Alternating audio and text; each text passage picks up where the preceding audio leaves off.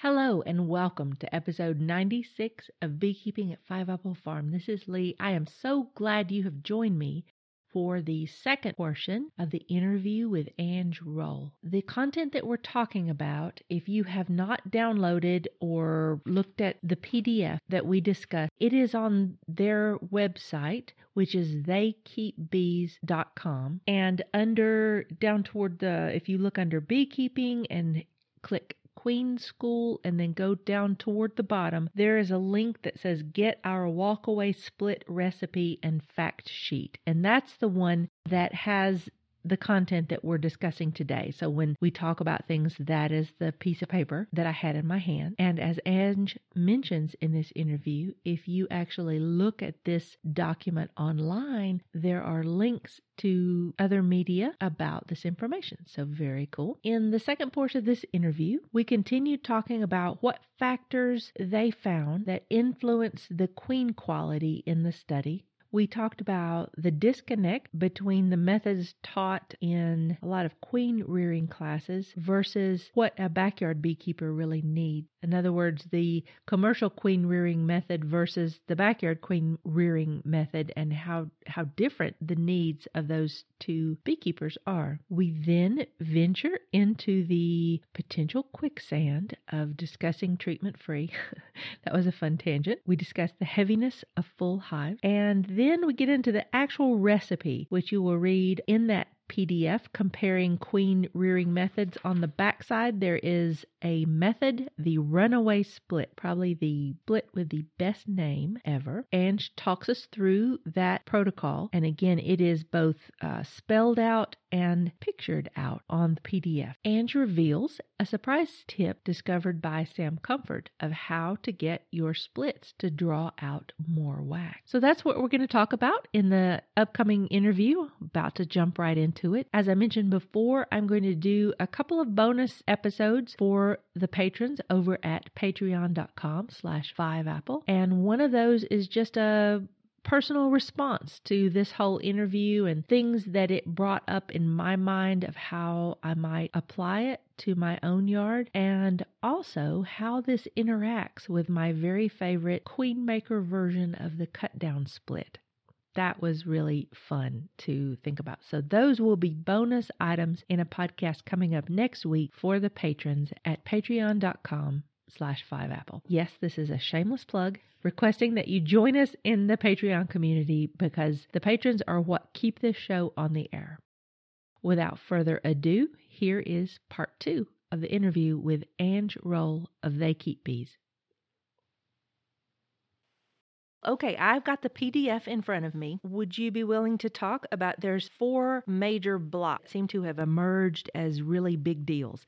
Density, comb yeah, age. for the for the yeah. walkaway split. Yes, I have the one. It's Okay. comparing queen rearing methods, results of the field data, and uh, density, comb age, brood age, and moving splits. Any of Yeah, that that you want to talk about? Just uh, give me the overview there. Yeah. So something that I thought was so interesting was the comb age success, and we saw that newer comb had a 73% success rate, meaning that the queens, 73% of the queens that went out and mated came back um, and took in their hives. Whereas with older comb, we only had a 56% success rate. And we were really curious about this with walkaway splits, whether it was because it would be harder for the bees to choose, chew, and then feed those cells because the comb is harder to manipulate when it, as it gets older and ages, it becomes more brittle and hard and dirty from all of the cocoons that are in there. And so we're really like, hmm, I wonder if that means that newer comb would produce better walkaway splits, or is it the newer comb has less toxins and chemicals built up in it, and so it just produces better queens. So there's like two, again, like you said, there's two questions there. We're not sure if it's because of the bee's ability to manipulate that comb or is it because of the the, the natural stealing of toxins in the comb? And so using older combs means that the queens don't end up being as healthy which means that they don't end up mating as successfully. And so that's something i think deserves way more study because right now we're being told that we should color comb like every three years but maybe we need to be culling comb more consistently than that. And that would be a significant finding that i would want to know more about as a beekeeper That's a great wow. I didn't even recognize that flag y'all had planted in there for some researcher to to explore. But I have to say I loved seeing the results on the comb age because I put my money on that horse way back.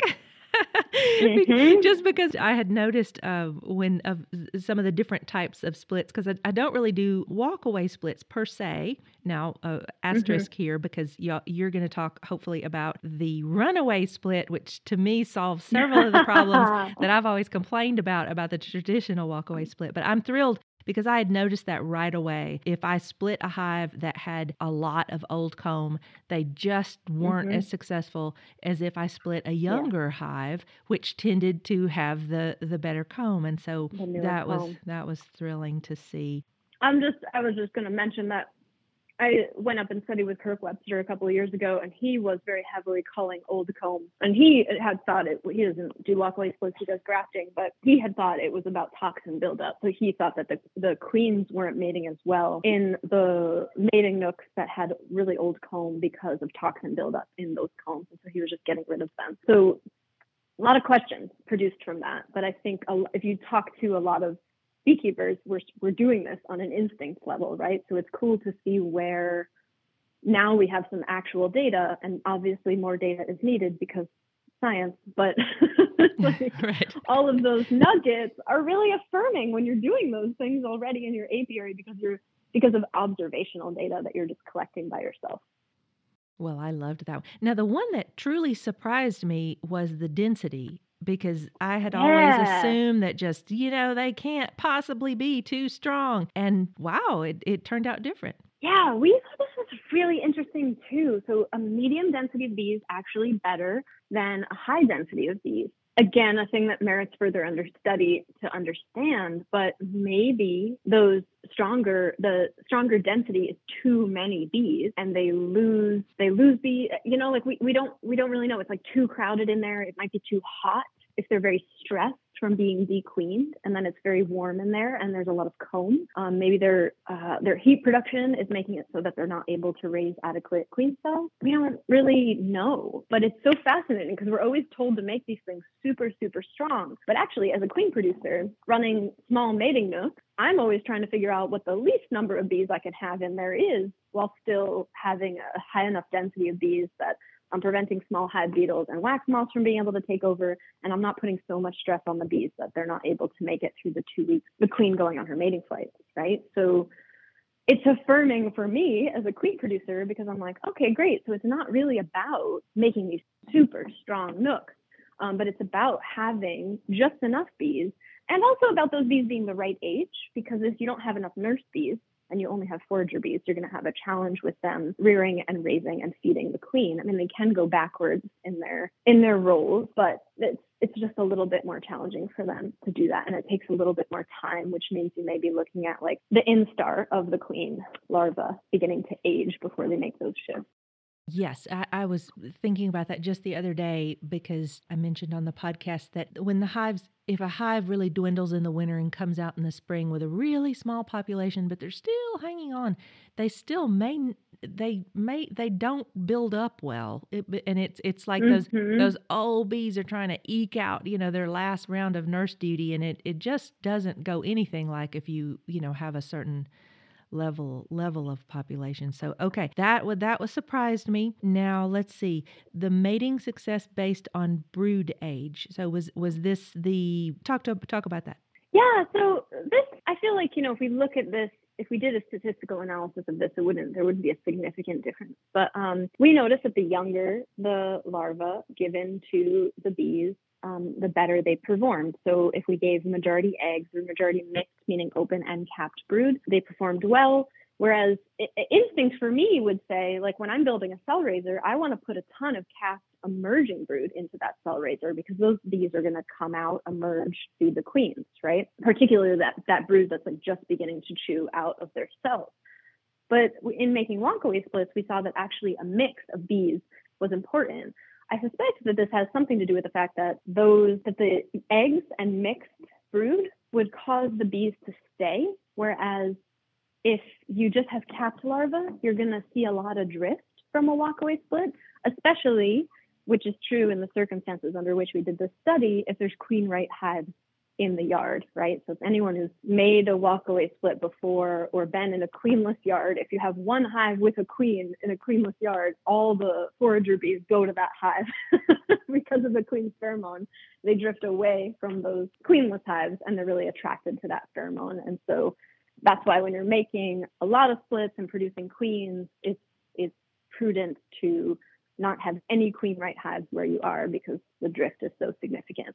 However, if you have a lot of open larvae, you're going to get your bees, your older nurse bees and your forage bees to stay and take care of that young larva. And so it might give the bees more sticking power with that walkaway split. And we didn't look at the, the correlation or causation. Was this a split that had eggs and was moved? You know what I mean? So like yes. there's there's a way that I think this data could get so much more nuanced if we had the time and capacity and weren't three people running two different businesses. right. I'm amazed as it, as is. Yes. Yeah, and the funding. Right, but there's there's a way that these variables could get so much more nuanced and you could see is it eggs and moving or is it eggs and staying in one place that makes the best queen? And so there's an opportunity I think for for a lot more layering to happen here over time um, that's exciting. But eggs and mixed apparently get those bees to stick around more and produce better mating percentage for queens. You know what what is really just coming to my mind as as we were talking about this last part is that just in what you said, if you are, um, and I'm just going to call it commercial in the sense that you have a you have a queen business and you're making enough mm-hmm. that that's your focus. It, it just occurred to me that so many of the things that you do in a commercial queen rearing setup are very mm-hmm different. For example, I mean, in a commercial queen rearing, grafting, cell builders, this type stuff, you're you're creating these artificial parts that do one thing right. great and um yep. right and then like you said you in in the mating nukes you want to use as few of your resources to get that one queen mated as, right. as you possibly can because she's going to cost the same whether you used an entire hive to get her mated or two cups of bees mm-hmm. you know okay what what just struck me in in what you were talking about like this this brood age way that to be broken down it's it's very different in in that cell builder yard, for example, right. Um, you just right. have a total different proportion of bee ages and, and things than you would have in a regular backyard beekeeper. I've got hives in every Absolutely. stage, and they're all going to be right here together. So I right. do love it that you are both looking at some of these larger factors that could affect both ends of the queen rearing spectrum. And then I, on the flip side of this PDF, then you have this method, the runaway split, which, you know, is not something that a commercial queen producer needs to mess with, but this page to me opens it up for for anybody to to start this journey you know without grafting and without learning each of those parts that I, that's what um the grafting when i learned grafting that segment to me was really easy but what was the right. giant pain in the butt was setting up the cell raisers and then getting that many. Oh, yeah. Yeah, getting that many nukes mm-hmm. prepared at the exact right time. And then I really needed a second yard. And that was just a huge, I was like, I don't need all this. I don't need to end yeah. up with 25 queens of this same age because because that's not what I'm what I'm doing. And that's how I kind of right. slid back to more what I think of as, as frame based queen rearing that it just goes on with the stuff that I have in a normal kind of some honey and bees to play with yard. Yeah. So uh, yeah, absolutely. I mean, in a in a commercial operation, your queen your mating yard is got to be two miles from your drone production yard. Your mating yard, queenless hives all the way, very small. Your drone production yard is big hives that have a lot of drone brood um, and are well populated. And then you've got your like cell raiser yard because you don't want to have your mating yard and your cell raisers in the same place because the cell raisers are queenless and they've got cells in them, and you don't want your queens to be coming back to the cell raiser instead of the mating nook, right? and killing all the cells that you're trying to cultivate. So you have this like balance of keeping everything separate, which requires multiple yards, multiple locations within a certain distance of each other so you're not driving two hours between yards. And a lot of like strategy building for how you're going to execute all of that with perfect timing which something is always going to go wrong when you have that many variables right? It's just the murphy's law is so prevalent in beekeeping. Oh, right. Yeah right. Murphy's law squared is beekeeping murphy's law. Yeah Well, and, and I think it just dawned on me the difference, you know, how, because I, I recall the experience of watching beginners sitting beside me in a in a queen rearing class that I was attending, which was great, but it was about setting up essentially commercial level queen rearing stuff. Mm-hmm. And I was mm-hmm. seeing these beginners just begin to melt down on on pretty much every different yard that you just named and it, it, becomes quickly apparent how that's just not the best thing. I mean, even if the beginner can do all those things somehow, that's that's just yeah. not the best application of the resource of that beekeeper. You know, if they're not no, trying to sell queens, you're going to fail and you're going to get frustrated. And then what happens when you fail too many times and get frustrated is you don't keep doing it, right? I mean, I I started out my like beekeeping practice as a backyard beekeeper and then became a backyard queen producer and had so much failure because I was trying to do cell raisers and mating nooks in the same place and I you know, had just completely overwhelmed, like you're saying, about what the heck was even going on. Like I was like, I can graft, but I can't build a cell raiser to save my life. And then I can build a cell raiser, but now my grafts are failing. I can do both those things, but now my mating nooks have hive beetles, you know, like you're just, you're coming up against so much self challenge and without a good mentor, which is challenging to find, right? Queen producing mentors, we're scattered all over the place. It's hard to then know what part of it you did wrong or which particular variable of that particular part you did wrong. And so it's really hard to feel encouraged to keep trying to produce queens and keep trying to experiment. Whereas you make some good walk away or run away splits and you're successful and you're like, look at that. I did that. I made a queen. The bees made the queen, but you know, whatever. we collaborated on this queen. it's thrilling. And you know what you're saying is that those those commercial techniques they make perfect sense on a commercial scale. But it would be like if somebody said i want to learn to bake a cake and you said okay first we have to build a commercial baking factory. Yeah exactly and i think in beekeeping that's kind of what you know that was the option uh, really and uh, with the exception of people just winging it on their own and then now mm-hmm. you and Sam in particular promoting this, now there's a method that makes sense, that is the most reasonable use of that one human being who, or, or even a small group of human beings who are trying to just right. be sustainable. They don't want to sell a thousand queens, they just want to be sustainable. Yeah, absolutely. And the other thing we haven't talked about is that those the walkaway runaway splits that like those also give you a longer brood break than if you're using cells of any kind. And so you actually get a full break in the brood cycle from the time that the bees choose which larva they're going to raise into a cell, that hatches out into a queen, that queen goes on her mating flight, and you've got four weeks where there's not the, all of the brood in that hive has emerged and there's no new brood until that queen comes back mated. So what you're also getting is this bonus brood break that is going to drop the mite level in your hive. And I'm not saying that means that you never treat. Treatment is a, we could do a whole podcast about that. But I'm saying it gives your bees a break where they are not having to fight that varroa off so venomously, right? And what that does is give them an opportunity to recover from viral infections that they might be sustaining from that varroa.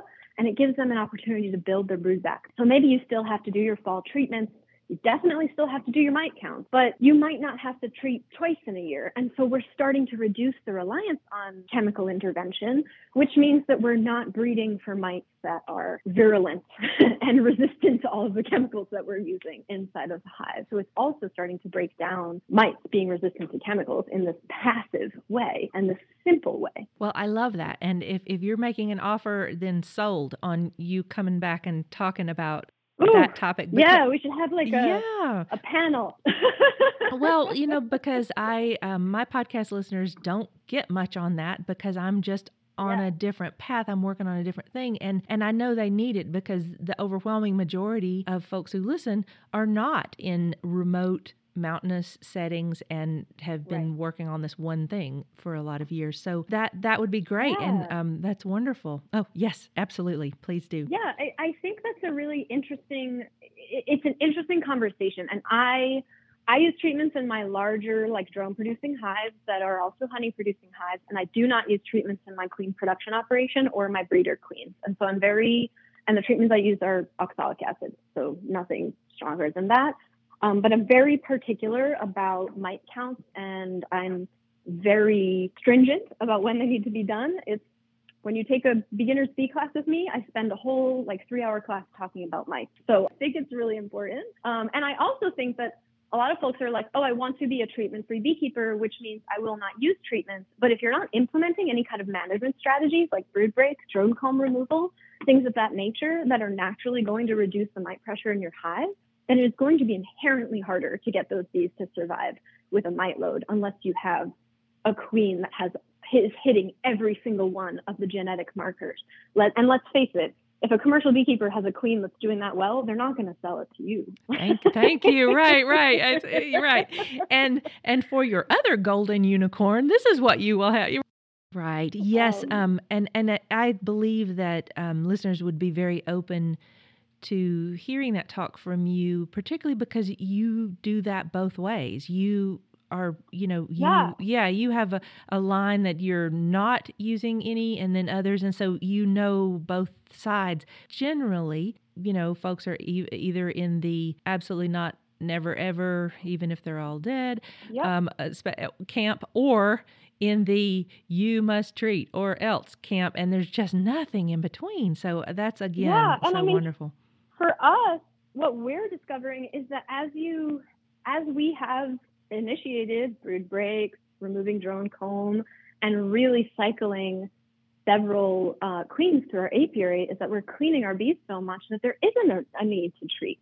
Right? Every every hive in our apiary gets a brood break, whether it's drone producer or queen producer. And so in every single yard, we are noticing less and less need to apply these treatments because more and more we are using these brood breaks. Now we're also trying to aggressively select for bees that are resistant and can handle the number of brood breaks. So we're we're willing to sustain a higher number of loss or cull a higher number of hives than someone in the backyard operation might be. But that's because we're looking for that bee that has those resistance markers that's going to be able to survive using the management strategies that we use. I started out as a treatment-free beekeeper. I used some treatments uh, for several years, and now I'm moving back towards not using treatments at all. But I also think that treatment free is this like broad term because we don't have a we don't have like a scientific assignment of what that means. You know, like the definition of that term means so many things to so many different people. Absolutely. It means complete hands-off yeah. management to some people. And to some people, it means a lot of manipulation and management. I'm like really careful about even saying those two words together because I'm just like, I don't want to have this debate. right. I mean, that's a that's a term I pr- I don't apply to myself and I don't use because when I say that phrase, some people mean I haven't seen my bees since 1962, and other people mm-hmm. are like me, who pretty much use a lot of traditional beekeeping methods, with but stop short of that one one thing. I'm doing it with a purpose. I know I've heard people gasp when I'm like, well, yeah, if this wasn't working, I would use the organic treatments in a heartbeat, you know, because right, duh. you know, as opposed to dead bees. Okay, yeah, wow, that's a really hard decision for me personally. Oh gosh, yeah. Mm-hmm. Yeah, and I, I I also know of commercial scale apiculturalists, beekeepers who are using both ends, right? They're doing brood breaks and then they're treating with oxalic after they've broken the brood cycle to completely clean even the phoretic mites, the mites that are on the adult bees out of the hive. And there's there's been great success for folks with that. They're really knocking back varroa pressure, and I think that that's cool. That not only are people using chemicals, but they're also starting to implement management strategies and see that it can be both ends. It doesn't have to be a camp war situation. Right, it doesn't right. have to be Lord of the Flies. Thank you. And well, and I just think if people just realizing the effectiveness of a brood break allowed them to use half as many treatments, yay! That's that's mm-hmm. a huge that's a win. A huge yep. success. So okay, so now I'm on the other side of the page. Oh, yes. So let's talk about that. And I, I want to, before we go into the recipe, I just want to mention that we looked at a lot of different ways to move these, which is this like fourth graph. And in a, this, this gets a little more into commercial or professional um, apiculture where sometimes we're making splits in one yard and moving them to another yard. And our theory with that that it cuts down on the drift. If you bring a bunch of queenless hives to one yard and everyone's queenless. They're going to drift, but it's sort of, you can even it out later when you go back and drop the cells. And there's all this talk in backyard beekeeping about what the best ways to, where, where you should put the original mother queen and where you should put the new walkaway split. And so we were like, all right, let's figure this out. everyone has a different way of doing it, but we want to really dial in. And that's where the conversations about the recipes started happening. Because if we're like, okay, we found a method where we're not moving too much, where we're bringing in newer comb, and where we're leaving the walkaway split in the original location, and we're seeing that that has a higher success rate, and that's that's the next page.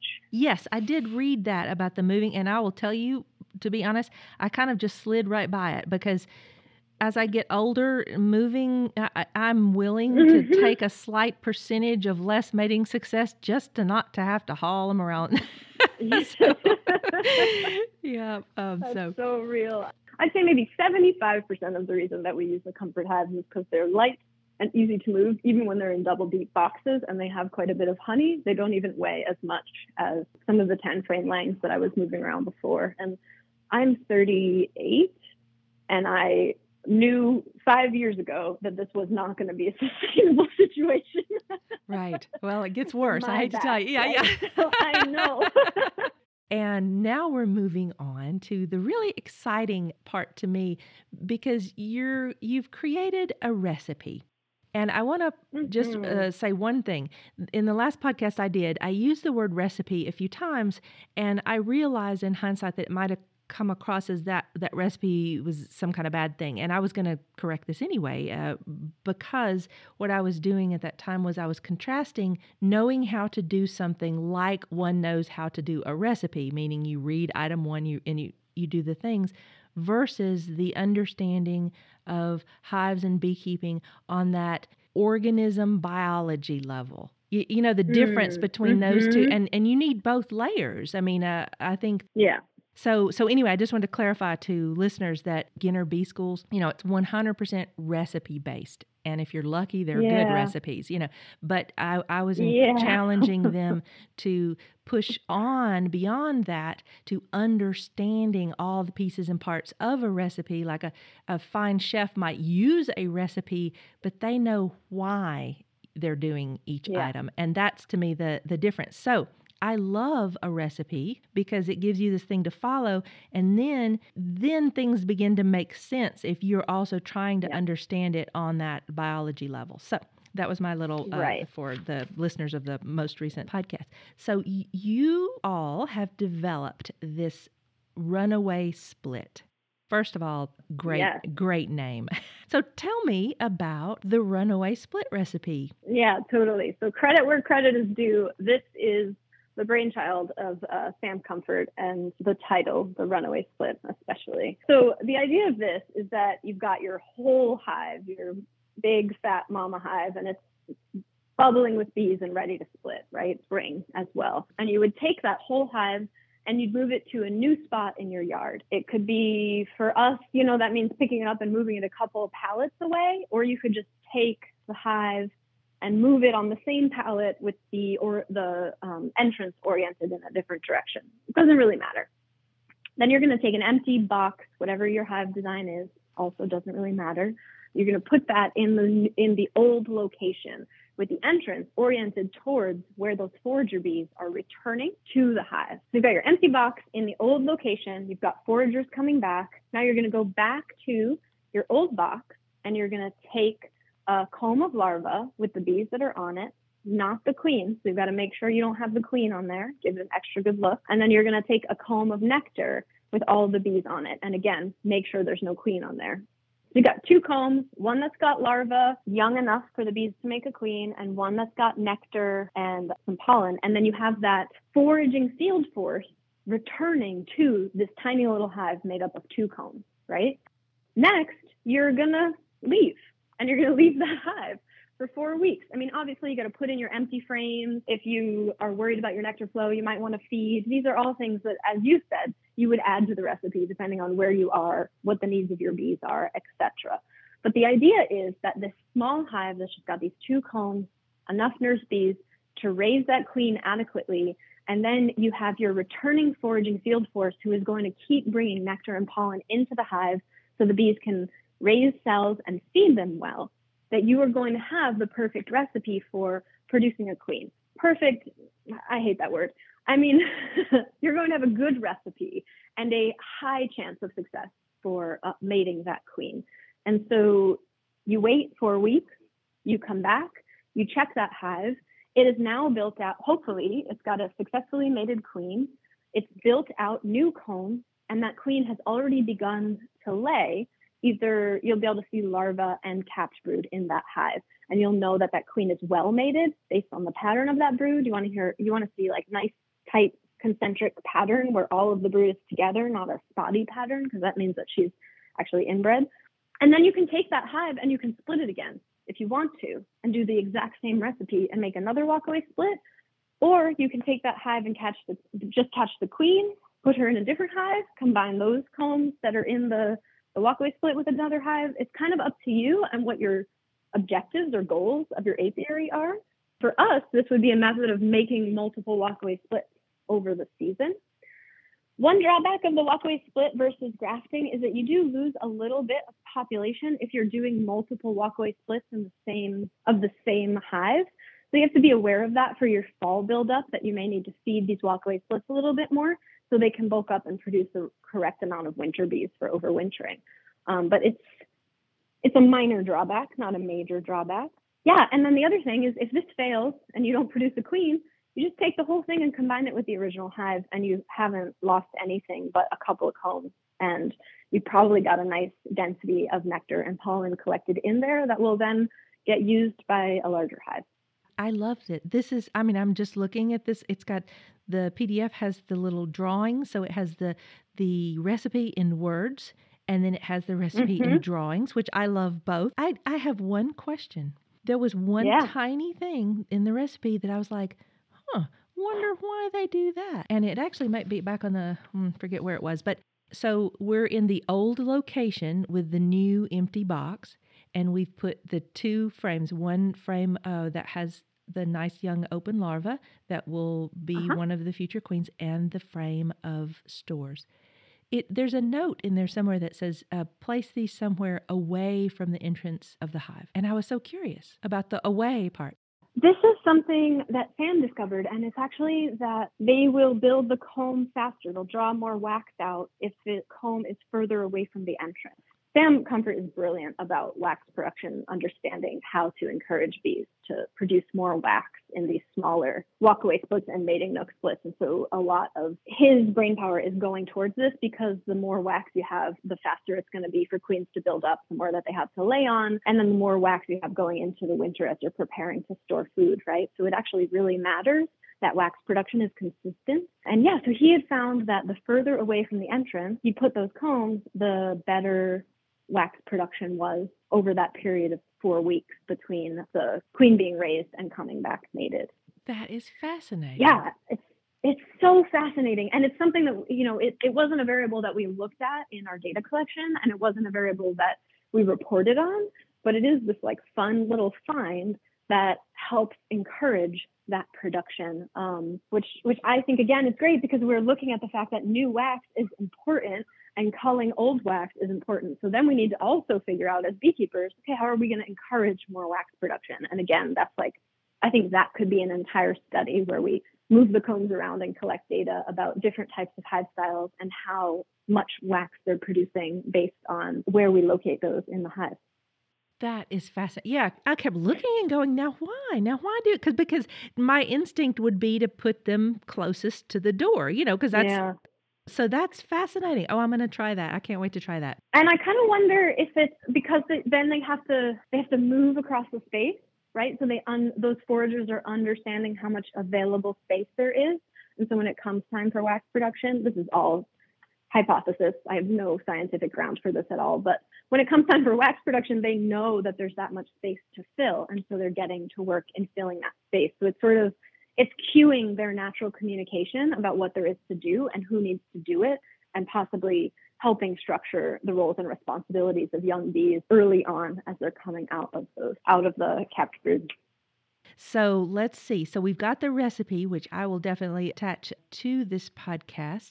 And it's it's just beautiful. It's just and and, and it is interesting that your drawings are from uh, a comfort hive, which which I think are just darling. I just want to hug any one of them that I see. They're just so Mhm. darling. A random uh, question: Do do you overwinter comfort hives in colder places? Oh, yes, we do. What's the secret to that? Great question. That's another study we could do. We do them here stacked four deep. We feed them. We have a good nectar. We have a good fall nectar flow where I am. We get something called Japanese knotweed, and we live in this very sandy river bottom area along the Connecticut River Valley. And so the Japanese knotweed production is booming in September. So we let them get fat in September on that, and then we feed them into the fall so they don't eat up all those stores because it's actually a very nutrient dense nectar. And so we make sure, then we make sure that they hit a certain weight protocol so that they're heavy enough to make it through the later part of the fall. And for us, we do get really cold winters, but we also get very variable temperatures, like you were talking about um, in the mountains where you are in Western North Carolina. So it's important for us. We try to feed October, November, and we feed until the nights really start dipping into the freezing point.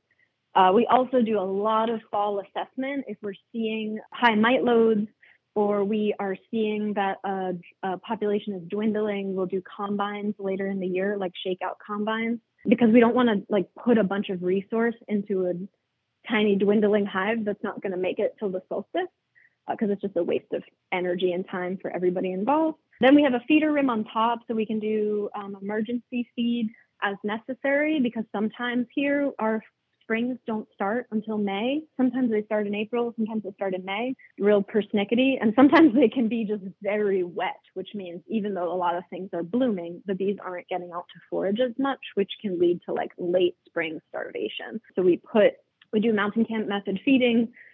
We add that to the top. We put an insulated board underneath Reflectix, and then we put a lot of weight on top of the hive. So we actually use two or three or sometimes four tiles because it can also be quite windy here. You get a good gust of wind and you don't have enough weight on that hive, it'll just blow right over. And then we wrap them in tar paper, the roofing paper that a lot of folks use.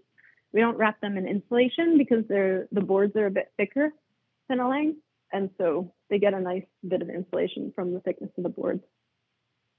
Wonderful. I love that. Yes, and I, I hope that one day Sam will come on here and just talk all about the the comfort hives. But he has, a lot of great stuff on YouTube. Yeah, a ton. And part of this, you know, part of this content is that we also made he made a ton more content that will slowly be re- releasing on the They Keep Bees YouTube so that people have access to that. Like every this runaway split recipe, just to the side of the the it, the visuals and the writing you can click on that little yellow box and it'll take you out to a video. And the same is true for our queen rearing guide that takes you through all three methods. Is that every single little yellow box takes you out to a video that also talks you through the method too. So pretty cool that we were able to produce something that speaks to so many different kinds of learning, auditory, visual, reading, you know, and that's that's sort of a unique thing about this piece of content as well. It's and it's just beautiful too. It's just a, a joy, a joy to look at. It is so much fun talking to you. Yeah, it's been a great pleasure talking to you too. And I'm really excited to see that we've got some research that is proving what a lot of beekeepers' intuitions knew already, right? There are people using exclusively walkaway splits in their small, mid, and large scale operations, and they know it works. And now we have data that's beginning to back that up. And we're not the only ones, and that data will continue to get uncovered. And it'll be really exciting to see what that means for our industry. So it's like this, again, another gateway, another portal into what's possible, which is exciting for me. Well, and if I ever get to go to uh, Bee Club meetings again in person, then I'm just going to have a few copies of your research paper in my pocket. And when some, you know, when someone, when I talk about my methods and someone goes, well, you know, emergency queens suck, I'm just going to say, I happen to have some data here in my pocket. I love that. Right here, you see? right. Well, I'm glad you mentioned it because I've got your reading for tonight, uh, and I'm going to hand it to you right now. Yeah, and that's why we partnered with the people that we worked with because we wanted a statistical analysis of each of those queens and we really wanted to find out what was the quality not just a, an experiment in the field but looking at analysis of the queens and analysis of the statistics because it it's proof you know i That's know it's right. only one set of proof but it's proof